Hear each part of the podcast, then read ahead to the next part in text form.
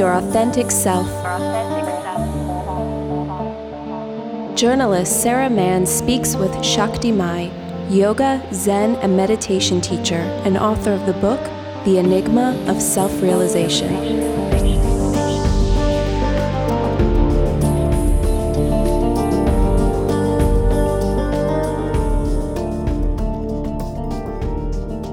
So, what I want to ask you now, Shakti, is how do you apply spirituality in your everyday life? So, we'll start with this that the really the most important practice is observation. Uh, I observe. I mean, I can't say that it's always uh, I'm on top of the mountain, but that's the practice. And observing is not from the mind, not through the mind, because the mind has its own agenda uh, observing from the highest consciousness, and I'm just observing where I'm coming from, what's my motive. Uh, am I really authentic, or I'm driven by, um, you know, some internal and external programs? That's my main practice. And then, you see, I am uh, practicing yoga, but people perceive yoga really just doing the postures, the asanas of yoga. They don't really take it outside of the yoga mat. Um, well, let's take it outside the yoga mat. Okay. I mean, how how do you see yoga as as fitting in to your everyday life? So the definition of yoga, we have to see what's the definition. The definition of yoga is through the postures and practices of pranayama, that it's breathing and meditation, you expand your consciousness to start to take more uh, reality in than you know the mind can take. I'll give you an example like I like to see spirituality as a practical tools. Most of the people, if somebody will lie to them, they will think that the person that lied to them did something wrong. It's bad. That's what the tribe uh, teach us. If you will complain to your girlfriend, oh, somebody lied to me, she will say that was wrong. How could he lie to you?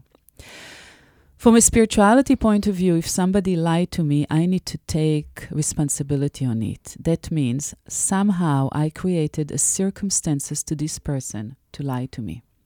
If I would be bigger than life and this person would feel comfortable with me and trust me that he can actually share with me everything, he or she probably would not lie to me.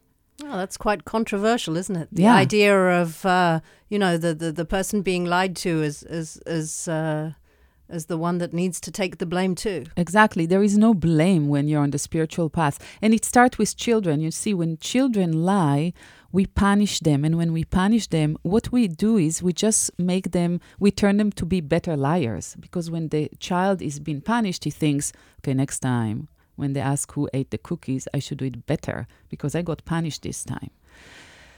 If a child uh, lie to us a lot, we need start we need to start to check what's the communication between us and the child. Why the child has a need to lie to us? Why the child does not feel comfortable to come and say what he wants to say? So it's a very different point of view or perception when you're starting to observe reality from spirituality the first things that been taken away from you is the right to blame. That means you have to take responsibility. And when I say responsibility, people really think, oh, you blame yourself for what happened to you. No, I don't blame myself, but I take responsibility of how I'm going to perceive this specific event and not just perceive it, but write it or correct it or, or, or respond to it. Yeah, how what I want to do with it right now. But it really comes to all the fields of life and, and like daily things. You know, sometimes people will say, My partner cheated on me. Yes, this is a very good example, I think. You know, in daily life, we regard the ultimate betrayal of trust as as lying, as you say, but infidelity. What what what would you?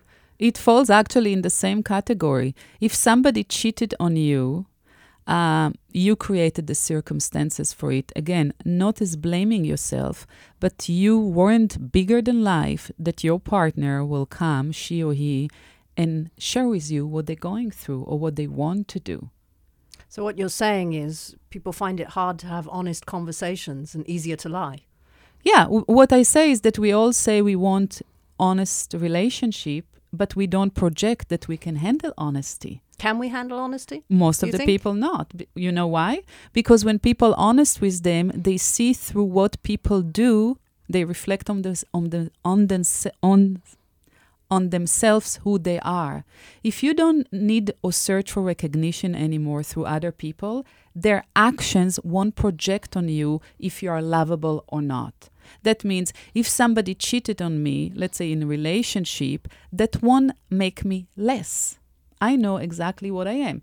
It may make me sad or whatever, but I will first things I will check why my partner needed to cheat on me and not come and share with me before. That's that's a, a, a very rational response, and I applaud it. But I wonder how most people, in the heat of the moment, you know, when they're going about their daily lives and they're suffering, you know, an indignation at work, or they're treated badly by their partner, or you know, they're cut up in in, in a traffic jam, and they feel incredibly angry or indignant, or or hard done by. You know, how how would you how would you expect them or, or hope that they could respond as a more spiritual person? I don't expect and I don't hope, and I tell you the truth, I don't think spirituality is for everyone. You really need to want it. I'm serious. This is why you won't see me going and promoting spirituality. I'm here for the one that wants to share my practice. But it's not for everyone. If you are living in a surviving consciousness, everything I say now is irrelevant. It's nothing. You should be jealous. You should be angry when you somebody cheat on you. You should blame. That's part of living and surviving. Um, How do we get dimension. beyond that? you start to observe.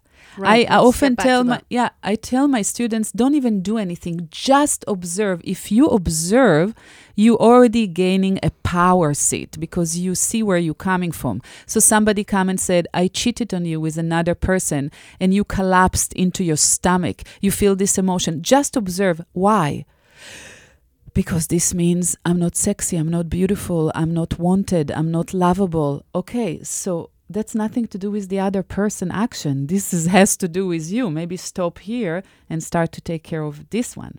You understand? But we are so fast in reacting and falling into our emotions that we don't even see that 99.999 of our suffering comes from us. So what you're saying really is that to be spiritual, you need to start with yourself.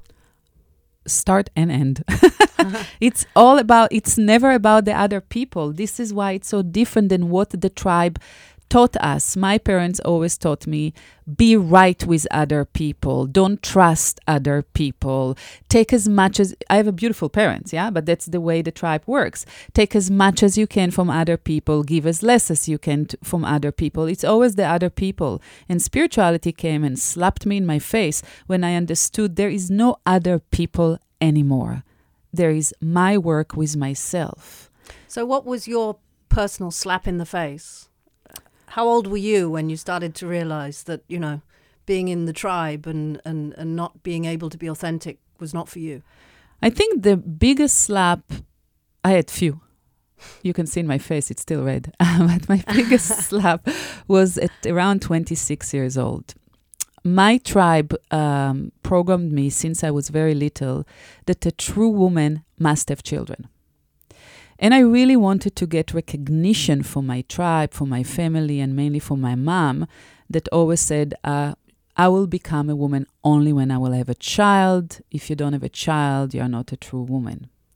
So at 26, it was the first awakening because I was searching for men all my youth that will turn to be the father of my children. I didn't know there is option even to ask if I want to have a child or not. It wasn't an option. I was not programmed like that. And I remember the morning that I woke up and I asked my, I suddenly put a question mark in the end of the sentence Do I want a baby? Because it always was, I want a baby. I didn't know you can question it. And I didn't have an answer to it. And I started to meditate on it. And I understood that my passion to have children actually comes from the need to be recognized by my tribe. Because until I would not have children, I would not consider as a good member of the tribe. I don't fulfill my role in the tribe. From there, it started to roll into observing how much I am addicted to recognition from everyone. I needed people to tell me who I am. That means I am a slave. I live my life for other people. So you were craving what? Praise, validation? Everything. I saw myself through other people's life. If people thought I'm smart, I'm smart. If people thought I'm not smart, I am not smart. So the whole Shakti concept uh, formed through other people, even people that I don't know in the in the street. If I walked on the street and a man in Israel, you know, they share with you a lot what they think about you. And he, I walked on the street and a man just said, "Whoa, you have a big bum." That's it. My day is finished. A guy that I don't even know, but he project on me who I am. Of course, I was very young. And and maybe you would say now insecure or not not very sure of yourself. Insecure, everything that you want, I had it in my package. But it all comes from the need to be recognized and get acknowledgement from your own tribe. Because if the tribe don't see you, you you don't exist really. So how do we break free from that? I mean, how do we get to a point where we can say to ourselves, "I'm happy with who I am and the choices I make. Uh, if I decide not to be a mother, or if I decide not to marry, if I decide to not have a, a very impressive career, how, how do we get to a point where we can be more comfortable with ourselves? So let's start with it that that's all programmed. Since you're very small, you know that it's very important how the neighbors and the aunts and uncles see you. Yeah, we get this information all the time, our status in the tribe, how people see us. Don't tell this to people about our family, etc. What I did, because the practice is, I gained my power again. I actually collected all the power I gave to people around me to tell me who I am, collected back and took it back into me. So I don't need anymore that people will tell me who I am and if I'm good or wrong. And I still I love people and I really appreciate people, but they are not the one to form who is Shakti or they are not the one that their perception will be the ultimate Shakti between me and you, the practice, of course, uh, helped me to understand that Shakti does not even exist, but that's another conversation. but that's the biggest things that spirituality allowed me gaining my own power to perceive my own self through my own eyes and not allow anymore society, people, etc., partners, lovers to form who is Shakti. Was it a very long process, would you say? Or, or is it still continuing? Uh, it's this not continuing anymore, but you have to maintain it. Nobody can sit on top of. well, top that's of the, question. It's it's not just it's not just getting it. It's No. uh, it's uh, it's keeping it going. Yeah, you can lose it. You can lose the consciousness, this state of consciousness, and start to work for memories. You think you are there, but you are not really. So I have to observe every day and in every moment um, that I am actually in the practice and I'm not back into even as a teacher you know as a teacher you can fall into this trap. Are you a good teacher? They, they love you or not? Are you they admire you or appreciate you? You have to observe every moment that you are as a teacher you are a vehicle and it's not about you and how people perceive you. Actually my zen master taught me when he sent me out to the world to teach zen. He said if you have a lot of students that love you you know you're doing something wrong Oh, that's good. yeah. He said, You need to give people what they need and not what they want. And they may not love you for this, but that's your practice as a teacher. And here you see, again, as a teacher, I have to watch that I will never give my students what they want. So I get the acknowledgement and recognition that I'm I'm an amazing teacher. So, are you the kind of teacher that can give out tough love when it's necessary?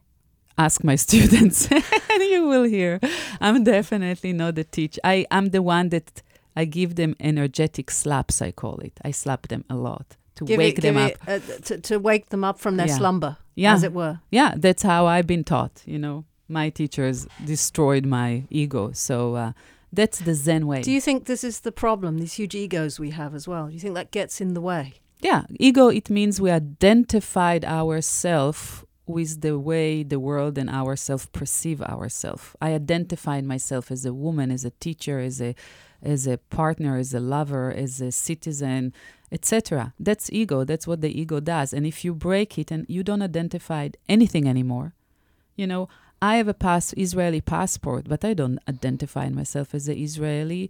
People around here will say I'm Jewish. I don't identify myself as a Jewish person, even as a yoga teacher. How do you identify yourself? If, if somebody asked you, who are you? What's important to you? Uh, I like cheesecake, but beside this, I can tell you I'm nobody. I am serious. I am nobody. And you know what? This gives me so much power to be anything I want in every moment. But since we are little, they designed us to think that we need to be something or somebody. Children hear it. What do you want to be when you will be grown up? They start to form us into boxes and you need to be somebody. And in the West, if if somebody tell you, hey, you are nothing, you are zero, you are nobody, it's the biggest offense. In the East, if somebody tell you you're nobody, what they tell you in a way, you're Buddha. Because if you're nobody, you can be anything you want. This is why I can dress funny because I am nobody. You understand? I'm not fitting in any box. I and because you're not afraid of other people's responses either. No, you're, you're strong enough to take it. It's nothing to do with strength. It's just not important because the way they perceive me does not mean anything to me anymore. But again, I do appreciate and love people. It's not that I don't care about people, I just don't care the way they perceive me. But what would you say to somebody who's listening today who says, "Wow, I really admire your strength of character," or as you say, this this this sense that nothing can touch me, but I take things hard. You know, it hurts me when my child slams a door, or my partner ignores me, or my work colleague makes a, a jibe at me. How would you how would you advise them to to deal with these these slights? First of all, they will need to be, uh, they will want to be advised. You can't do it with, you can go, it's not, it's not a missionary things. I don't think the whole world needs to be spiritual. But first things I'll tell this person, what will make them really angry, I said that's your choice to be, to feel angry. That's your choice to feel that you suffer. We don't need to change reality. We just need to change the way we perceive reality. For example, Many parents feel hurt when their teenagers start to tell them what they think about them. You feel you invested all your life and all your will and your feelings into these babies that grow up to be kids, that grow up to be teenagers, and then they show you the finger and they tell you you're a really shitty mother. If you don't identify yourself with the role of mother, you won't get hurt. You will just deal with the situation from where it is. But if I identify myself as a mother and this kid now, 16 years old, denial my role as a mother, nothing left of me. So he's destroying me in a way. And that's the, the practice of observation. You cannot identify with the roles that you're fulfilling in life. I am fulfilling the role of a wife. But if my husband will decide not to be my husband tomorrow, maybe already decided while I'm here, by the way, Good. I won't be destroyed because I am fulfilling the role of being wife, but it's not who I am as an essence. It doesn't define you in its entirety. I No. think that's what you're saying. So you become untouchable. You understand? Nobody can touch your essence. People can touch my roles. People can say, You are a very bad yoga teacher. But if I don't identify myself as a yoga teacher, you can touch me. I may listen and become better, etc. So maybe what you're saying is that people put a great deal of emotional energy in investing in certain roles. Wife, mother, colleague, you know, be be it what it may, and uh, and then and then these these defenses really come to light when, as you say, you're this this cute little kid that you invested everything in, you know, physically and emotionally, gives you a finger, but it's, it's very hard, isn't it, for somebody to say, well, this doesn't affect me, this doesn't touch me. It's hard if you are a mother in your essence. And by the way, many mothers will tell you, "M- I'm a mother. You know, you're not a mother. You are a consciousness that fulfilling the role of a mother, and hopefully the right way you do it. But we are none of these roles, and that's one of the uh, tools we get in the spiritual practice by observing. I am not Israeli citizen or Canadian citizen. I'm not a yoga teacher. I'm not even a daughter. I am fulfilling the role of being a daughter. I don't identify with it. So I am going from one role to the other through life, like in a movie. But I don't identify with any of them that this is who I am as an essence, and it gives you a lot of freedom to make authentic choices.